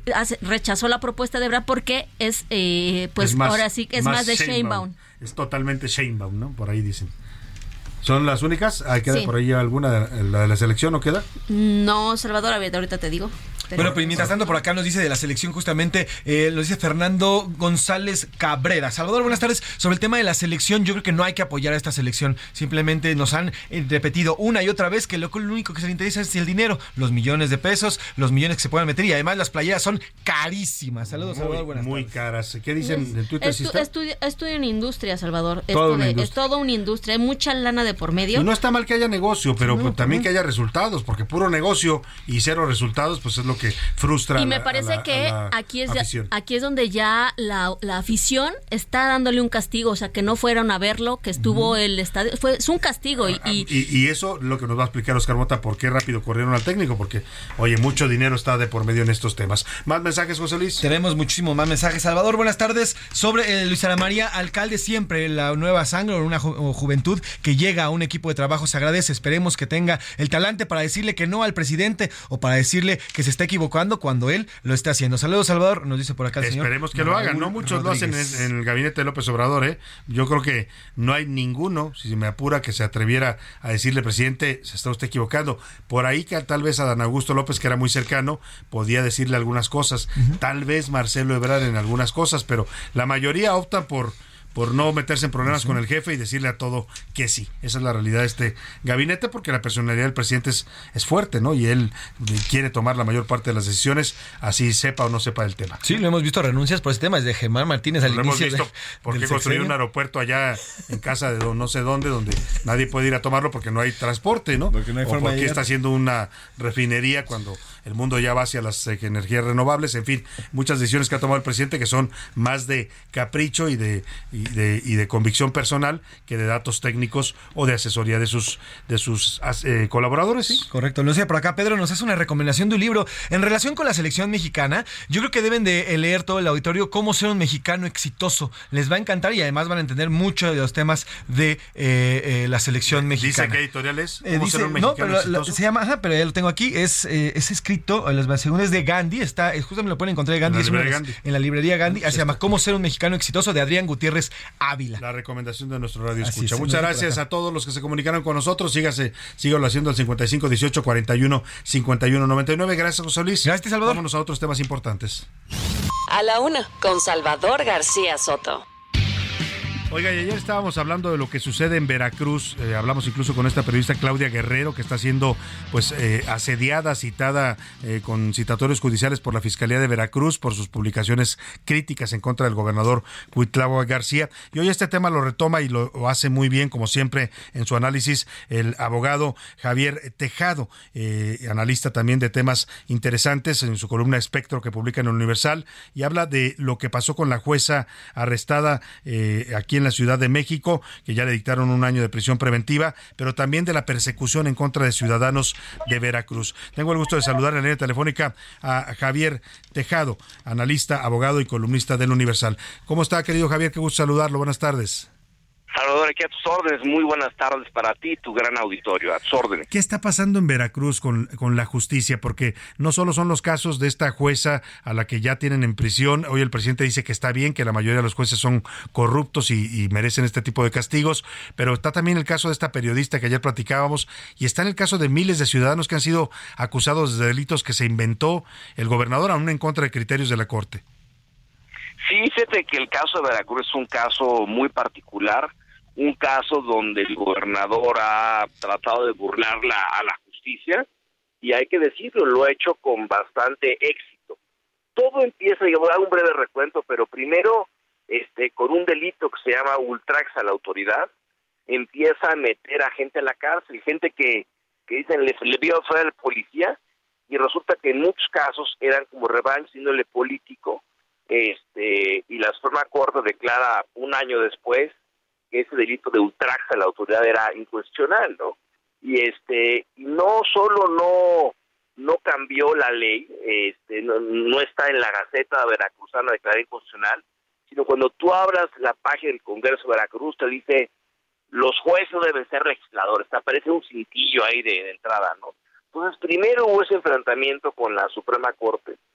Después hubo el caso, tú recordarás, del secretario técnico del Senado, José Manuel del Río Virgen, que le achacan haber matado a un perista, no hay ninguna prueba, ordenan jueces federales soltarlo, que estaba en prisión allá, y la jueza federal que lleva el tema, la juez 17 de lo penal, le tienen que dar vehículo blindado y escolta armada por las amenazas que tenía en el estado de Veracruz. Luego tienes tú la manifestación de la Suprema Corte que se organizó y que llevó ataúdes, y el tema de la jueza Angélica Sánchez que has comentado, ¿no? Que la verdad esa jueza pues fue la que mete a la cárcel a esa persona, y fue la que le echan para atrás jueces federales su fallo y tenía que cumplir y soltarlo. Claro. Entonces pues sí es un tema fuerte. Ahora, lo grave es, primero, que un gobernador actúe de esa manera y violente garantías fundamentales para los mexicanos, sea uno juez, sea periodista o sea ciudadano común. Y lo más grave, Javier Tejado, me parece también que el presidente hoy prácticamente valida todo esto y dice que está muy bien, que porque sí, los jueces, la mayoría de ellos son corruptos. Pues mira, yo no sé cuál de las dos actitudes sea más grave, o si la más grave sea que el Poder Judicial no hace nada. Porque esta señora acató amparos, esta señora tenía un amparo, la jueza, para no ser detenida, y la detuvo la Guardia Nacional, y además los defensores de esta señora, su abogado defensor, era un abogado de la Defensoría Pública Federal, que depende del Consejo de la Judicatura Federal. Entonces, pues sí, yo te diría, pues el gobernador está midiendo el terreno hasta donde lo dejan actuar, y pues ha tenido un margen muy amplio. El presidente trae su narrativa contra los jueces, pero yo creo que el verdadero problema es que el Poder Judicial tienen los instrumentos para actuar, no hacen nada. Y en ese territorio, pues está perdiendo la batalla y perdiendo la narrativa. Pues sí, también le correspondería al Consejo de la Judicatura pronunciarse sobre este tema y pues hablar a favor de esta jueza que, como bien dices tú, solamente... Y más que pronunciarse, oye, si tenía un amparo la jueza arrestada, ¿cómo la detuvieron? Pues tendrían que meter a la cárcel ipso facto a todos los que la detuvieron. Sin duda. Entonces, hay muchas medidas que pueden hacer el Poder de la Justicia Federal para hacer que se respeten sus decisiones. Pero si no lo hacen, sus decisiones, sus fallos se van convirtiendo en letra muerta. Claro, ¿y será que este discurso tan agresivo del presidente ha permeado y ya están un poco paralizados ahí en el Poder Judicial?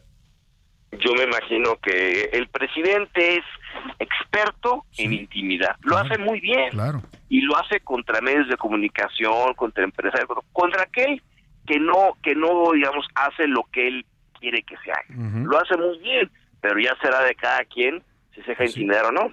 Pues sí, sin duda alguna. Pues Javier Tejado, como siempre, un gusto que nos compartas tu análisis, el análisis que siempre haces en tu columna Espectro todos los martes en Universal, la recomendamos ampliamente y te agradecemos mucho esta opinión para el público de A la Una. Te agradezco mucho a ti la llamada y al auditorio su paciencia. Muchas gracias a Javier Tejado, abogado, analista y columnista también en el Diario Universal. Lo puede usted leer ahí todos los martes. Siempre trae temas de la mayor relevancia e interés. Él es especialista en telecomunicaciones, pero también aborda temas sociales como este, de lo que está pasando, la injusticia en Veracruz y las actitudes de un gobernador pues que se pasa por el arco del triunfo la ley.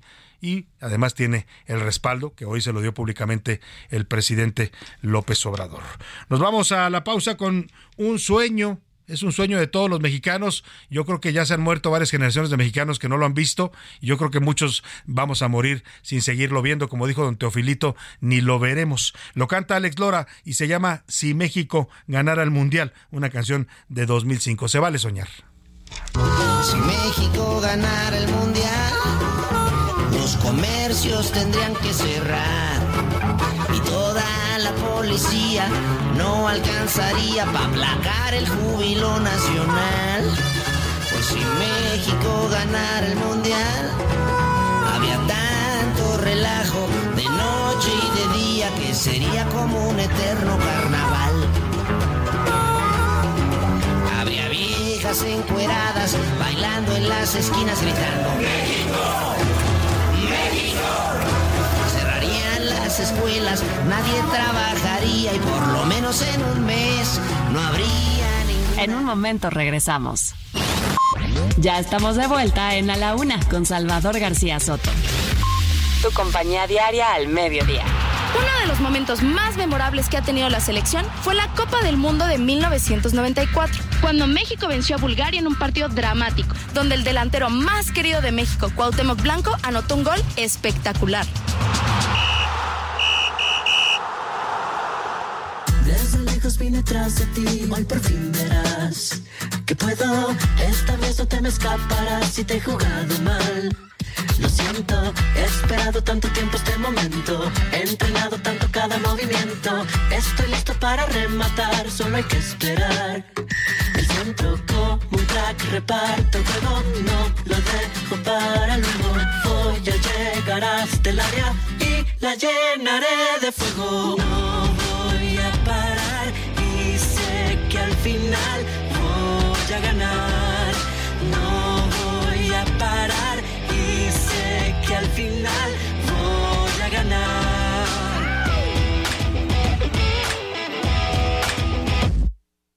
He esperado tanto tiempo este momento, he entrenado tanto cada movimiento. Tu barrera no me va a frenar un minuto más.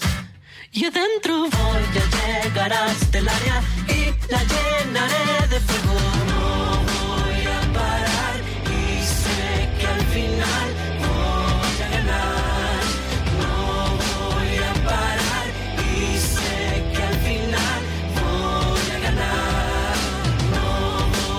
2:31 p.m. Voy a ganar, se llama esta canción de Moderato, una canción de 2014 que hizo este grupo mexicano precisamente para el Mundial que se celebró ese año en Brasil, el Mundial de Brasil 2014, en donde pues trataban de motivar a los jugadores a conseguir lo impensable, el famoso quinto partido. Vaya, ya no diga que México llegue a las semifinales, que es algo todavía imposible de ver para muchos mexicanos. En su video, el video que difundió Moderato, salían varios futbolistas de esa selección, que a la postre también quedó eliminada en los octavos de final. O sea, ni con porra, ni con canciones, ni con, vaya, ni yendo a bailar a Chalma, como dicen, ganarían los de la selección mexicana de fútbol en un mundial. De eso estamos hablando hoy. Ahí además nos fue donde nos pasó el tema famoso de no era penal, ocurrido en este mundial de Brasil 2014, en el partido de contra Holanda, ¿no? Con el cual podríamos haber pasado a cuartos de final, y el señor Robben se tiró un clavado, y bueno, pues ya sabe, los mexicanos se justificaron con eso, el no haber pasado a la siguiente ronda. Seguimos hablando de la selección o la decepción nacional, ¿qué dice usted? Aquí en A la Una.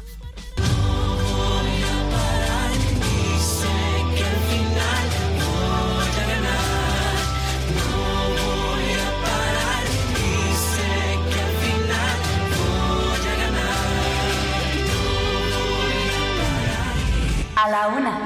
Con Salvador García Soto. El ojo público. En A la Una tenemos la visión de los temas que te interesan en voz de personajes de la academia, la política y la sociedad.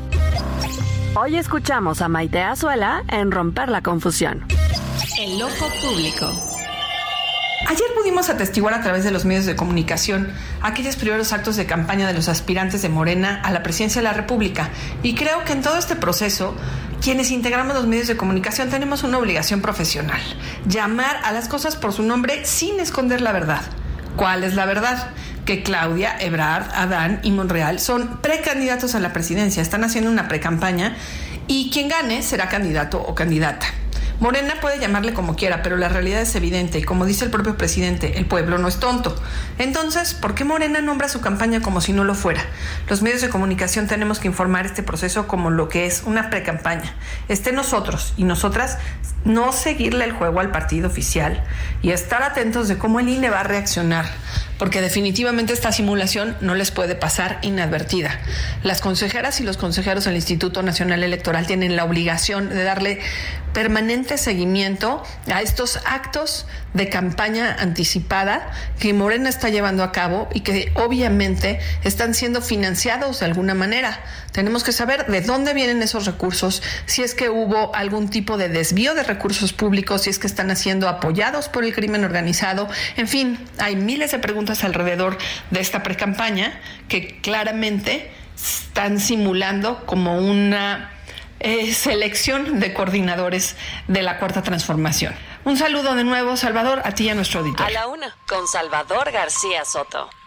2:35 p.m. Bueno, seguimos aquí en A la Una. Escuchábamos con atención a Maite Azuela y su Romper la Confusión. Pues hablaba de todo esto que hemos estado cuestionando mucho también en este espacio, de dónde está saliendo el dinero para pagar tantos eventos, tantos recorridos, tantas giras. Oiga, cuesta. Andar viajando por el país cuesta, y cuesta mucho, porque además no viajan solo los candidatos, ¿eh? No creo que van solita Claudia Sheinbaum, Marcelo Ebrard, Ricardo Monreal, el señor Adán Augusto, Manuel Velasco, Gerardo. Pues andan con una comitiva. Y eso cuesta, transportarse, y luego súmele usted los eventos que los hacen ya sea en plazas públicas o en hoteles o en espacios cerrados. Pues todo eso cuesta. La pregunta es de dónde o quién pompó, como dice el propio presidente López Obrador. Sería bueno que les preguntara a sus corcholatas quién pompó, quién les está pagando estas onerosas precampañas. Onerosas y además ilegales, como bien dice Maite Azuela. Oiga, vamos rápidamente a algo que está ocurriendo aquí en la Ciudad de México. Se desató una balacera en plena central camionera de Tasqueña. Ahí saliendo de la central, de pronto empezaron los balazos, hay varios heridos, al parecer fue un intento de asalto a una camioneta de valores, pero ahí se encuentra en la zona Mario Miranda, nuestro reportero, que nos da los detalles. Mario, te saludo, muy buenas tardes. tal, Salvador? Muy buenas tardes. Pues efectivamente nos encontramos en la central Camanera del Sur, ubicada en Tasqueña, donde, como bien lo mencionas, es una fuerte balacera, esto al interior de la central Camanera Jesús Salvador, perdón. Pudimos entrar, cuando llegamos alcanzamos a entrar a lo que es a la central Camanera, y pudimos apreciar que había varios casquillos al interior, exactamente afuera de una tienda de conveniencia que se encuentra a esto al interior. Las primeras versiones que nos indican que esto se trató de un intento de asalto a una camioneta de valores cuando ella está retiraba el dinero de una agencia de viajes que se encuentra aquí al interior. De esta balacera resultaron 3 personas lesionadas, las cuales ya han sido trasladadas a hospitales cercanos, pero el hermetismo que se vio aquí en esta zona fue muy fuerte, pues estaba totalmente repleta esta central camionera y bastante personas empezaron a correr, estaban espantados, escucharon más de 10 disparos en esta zona y la gente empezó a correr, a pedir auxilio.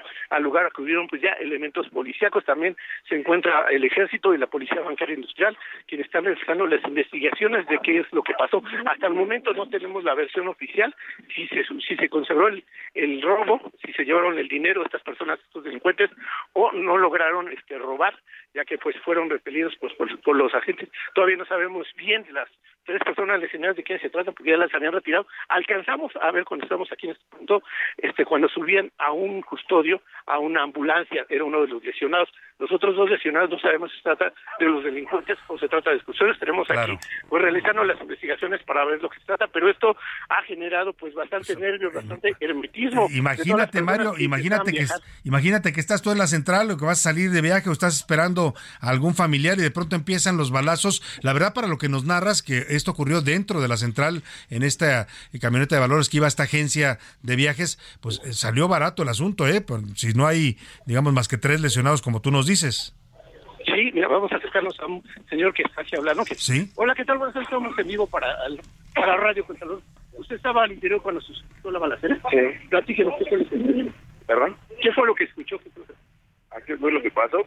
La balacera normal, o sea, empezaron ahí los balazos jugando en una de las máquinas. Y entre la balacera medio me oculté, porque dije, pues ya hago todos en el suelo y ya no me hice nada. Después empezaron a abrir más balazos y el poli también se ocultó y el otro pues recibió casi todas las descargas del poli que estaba adentro, tirado en el suelo. De hecho, estaba todo ensangrentado. Todavía me acerqué a verlo, a ver cómo estaba, pero ya pues estaba muy mal herido. ¿Usted apreció que los lesionados eran policías o eran...? Era el policía nada más. Cuando salgo yo de aquel lado, la puerta de aquel lado, sale uno de este lado, uno de playera blanca, de tiritas y pants, con un arma.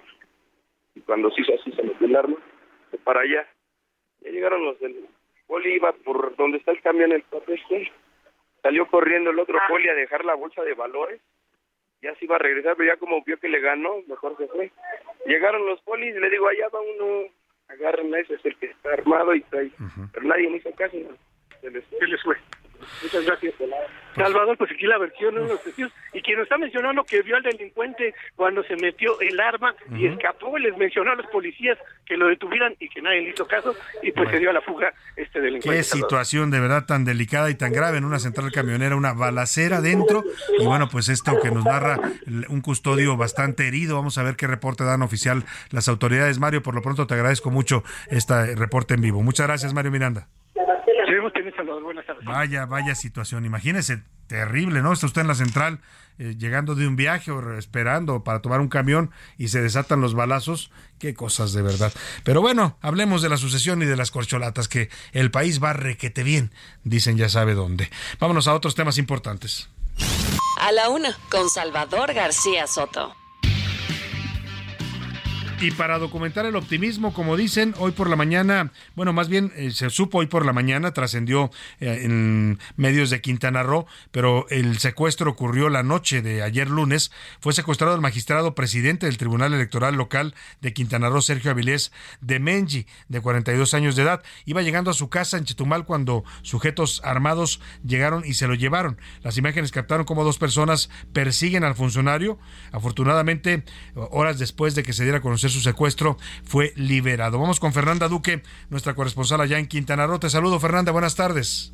Hola, Salvador, buenas tardes. Te comento que el magistrado presidente del Tribunal Electoral de Quintana Roo, Sergio Avilés de Menegui, fue privado de su libertad el lunes por la noche. El hecho ocurrió en la puerta de su domicilio en la ciudad de Chetumal cuando excedía su vehículo. Las imágenes captadas por la cámara de vigilancia indican que un auto se acercó hasta su casa ubicada en la calle Tecnológico de Veracruz. De él descendían dos sujetos, uno de ellos portando un arma la cual dispara en contra del magistrado que intenta escapar, sin embargo es alcanzado y se lo llevan. Momentos después de este hecho se montó un operativo coordinado con los tres niveles de seguridad del Estado y la Federación. Horas más tarde, aproximadamente a las 5 de la mañana, se notificó que el magistrado fue liberado y se encuentra en la clínica Carranza de Chetumal. Se reporta su estado de salud estable con varios golpes pero sin ninguna lesión que represente algún riesgo para su integridad. Hasta el momento no se ha dado a conocer cuál sería el móvil de este atentado en contra del magistrado Sergio Avilés de Menegui. Esa es la información hasta el momento. Bueno, pues extraño que secuestren a un magistrado electoral, en este caso al presidente del Tribunal Electoral allá en Quintana Roo. No sé si esto tenga que ver con las pasadas elecciones que hubo el año pasado. Hubo elecciones en Quintana Roo de gobernador, ganó la morenista Mara Lezama, pero mire, ya cualquier cosa puede pasar en Quintana Roo, desde balaceras en las playas hasta asesinatos de turistas. Bueno, pues esto lamentablemente también pues se suma al clima de violencia e inseguridad que vive este estado de la República, hoy gobernado por el partido Morena. Vamos rápidamente a hablar de otro caso muy breve, este que tiene que ver también con la ola de violencia que está viviendo el país. En Guanajuato, en Celaya, asesinaron a un empresario de transporte de autobuses de pasajeros. Al parecer lo intentaban secuestrar. Hay un video que circula en internet que registra el momento exacto donde este empresario es perseguido y asesinado cruelmente por sus pues los que intentaban secuestrarlo. Vamos contigo, Gabriela Montejano, te saludo allá en Guanajuato, buenas tardes.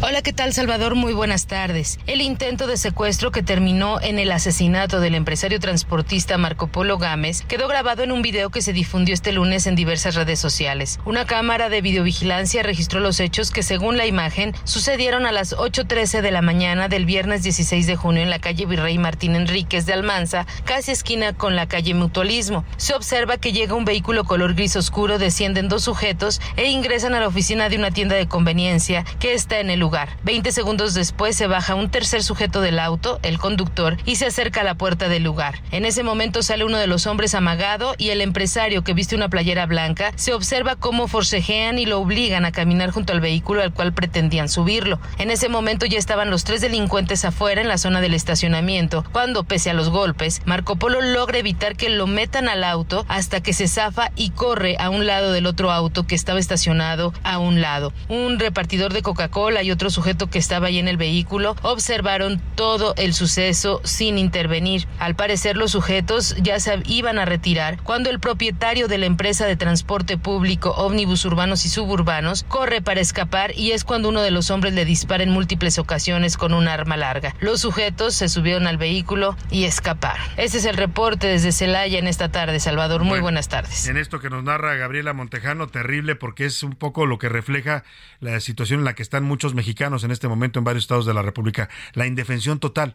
O sea, al hombre lo quieren secuestrar, él huye, trata de ponerse a salvo, y los sujetos lo persiguen hasta que lo cazan y lo matan. Y la autoridad, y la policía, y la Guardia Nacional, esos nunca aparecen en momentos en que la gente está bajo el asedio del crimen organizado. Lamentablemente, pues sigue la violencia, más allá de las campañas que quieren ocultarnos, campañas anticipadas que quieren ocultarnos la realidad del país. Vamos a hablar de otro tema, hablando de realidades, esto que decidió la Secretaría de Salud a través del subsecretario Hugo López-Gatell y el Consejo Nacional que regula las normas sanitarias, decidieron desaparecer y publicaron en el Diario Oficial de la Federación un decreto el pasado primero de junio, en el que eliminan 35 normas oficiales mexicanas en materia de salud, lo cual ha desatado un tremendo debate, porque hablamos de normas que nos protegen a los mexicanos de procedimientos médicos, que nos protegen de el uso de ciertos medicamentos y que nos garantizan que la calidad del servicio que recibamos en la salud pública pues cumpla con estos estándares que para eso son fijados las normas. Hago contacto para hablar de este tema y saludo con mucho gusto al ministro en retiro de la Suprema Corte de Justicia de la Nación y también integrante del Colegio Nacional e investigador del Colegio de México, José Ramón Cosío. ¿Cómo está, ministro? Qué gusto saludarlo. Buenas tardes. Al contrario, ¿cómo está usted? Muy buenas tardes. Oiga, ¿por qué se decide algo tan grave sin informar a los mexicanos, sin consultar a los expertos? Estamos realmente sorprendidos con esto y con el impacto que va a tener en la salud de los mexicanos. Sí, la verdad es que sí es un tema muy delicado. Nosotros tenemos desde hace un par de años la ley de infraestructura de la calidad. Esta ley de la infraestructura de la calidad establece cuál es el procedimiento de creación, modificación y cancelación de las NOMS.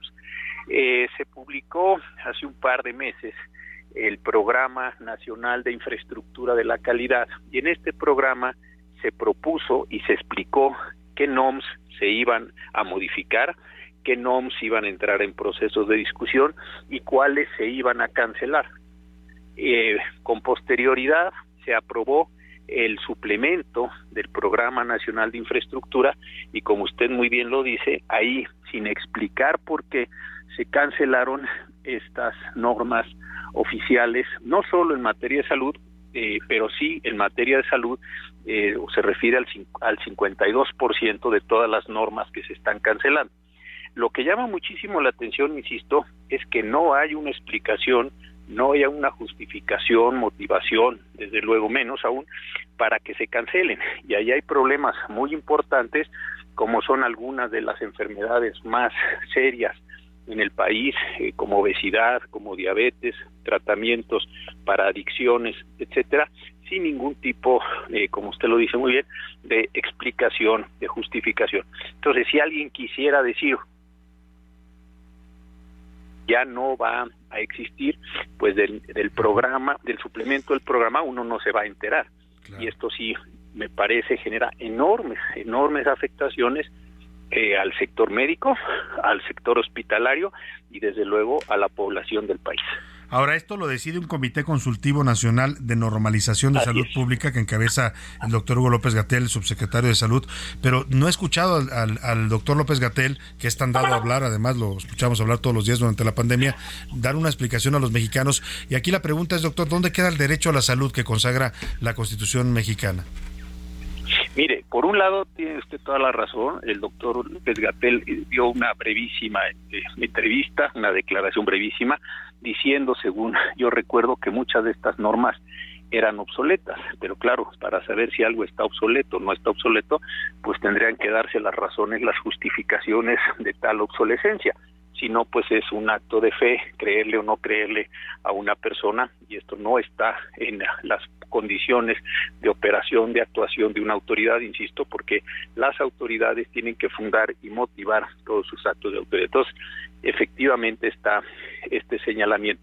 Y en segundo lugar, desde mi punto de vista, sí se afecta el derecho a la protección a la salud, porque algunos de los modos de llevar a cabo procedimientos médicos, vigilancia sanitaria, señalamiento de supuestos de infracción, competencias para la autoridad, realmente desaparecieron. Entonces, lo voy a decir un poco en plan de broma, pero tiene una parte también de verdad, pues es una decisión muy neoliberal, porque realmente lo que está...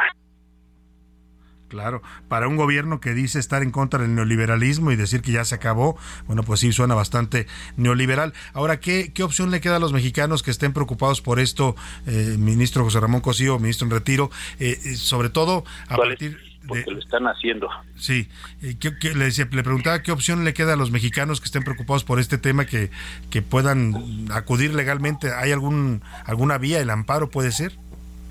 Yo creo que va a haber problemas bien interesantes porque muchas de estas disposiciones, me parece, van a generar una condición de regresividad, y el artículo primero de la Constitución señala que no se pueden dar regresiones en materia de derechos humanos. Entonces, respecto de algunos tratamientos particulares, sí considero que va a ser factible la promoción. Y otra cuestión que se va a presentar, que es pues muy grave también, sobre todo después de que venimos de pandemia y de más allá de lo que se diga, lo lastimado que está todo el sector salud, pues las personas irán promoviendo sus juicios de amparo. Creo que muchos médicos van a quedar en una situación de indefensión, muchos hospitales no van a tener claro cuáles son las condiciones de actuación y de regulación en las que tienen que estar sometidos, y desde luego los particulares. Entonces sí, se van a presentar, creo yo, juicios de amparo u otros procedimientos jurídicos. Y ahí vendrá entonces este círculo vicioso en el que hemos ido cayendo, donde cuando las personas se defienden por la protección de un derecho, pues se dice que los jueces, que los promoventes, etcétera, están realmente tratando de descarrilar el proceso llamado de transformación que encabeza el presidente López Obrador, cuando ellos mismos están generando las acciones por sus desde su actuación, con la cual los particulares que se sientan lastimados pues están reaccionando y están actuando. Creo que vamos a ver más de lo mismo, desafortunadamente, en una materia tan sensible como la salud. Sí, y en donde venimos además, como bien dice usted, de la pandemia que nos dejó tan lastimados a los mexicanos y tan vulnerable nuestro sistema de salud, pues ahora esta problemática. Estaremos siguiéndola de cerca, ministro en retiro José Ramón Cosío, y le agradecemos mucho, como siempre, su opinión en este espacio. Al contrario, muchas gracias por la oportunidad. Muy buenas tardes. Muy buena tarde al ministro José Ramón Cosío, también es integrante del Colegio Nacional y investigador también del Colegio de México. Vaya decisiones que toman en este gobierno sin avisarnos siquiera y sin darnos explicaciones. Vámonos a los deportes, que regresó el señor Oscar Mota. Los deportes en A la Una con Oscar Mota. Oscar Mota, ¿qué pasó? ¿Por qué despidieron al señor Diego Cocca? Vamos a responder esa pregunta, querido Salvador García Soto, en la siguiente pieza.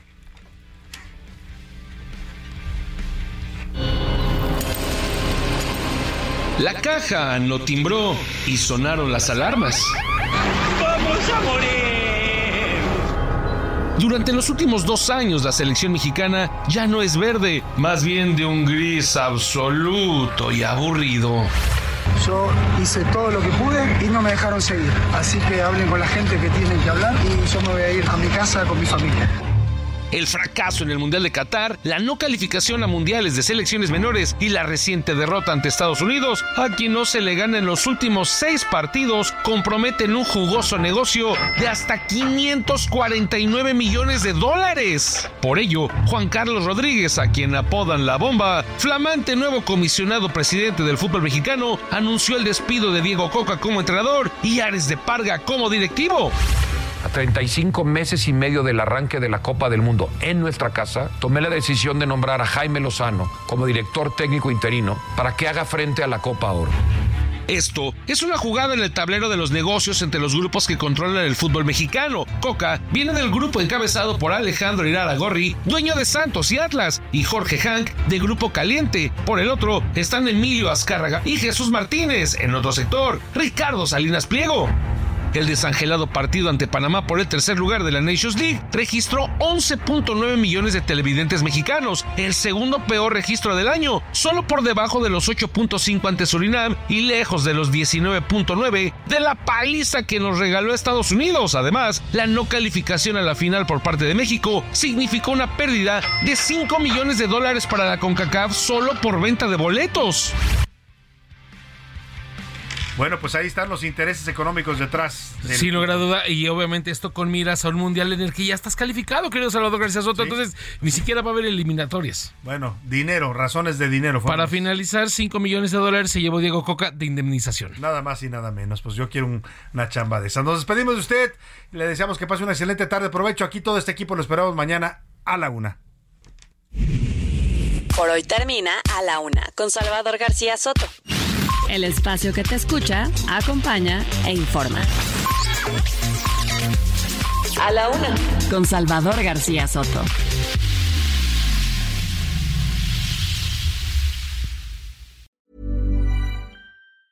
Planning for your next trip?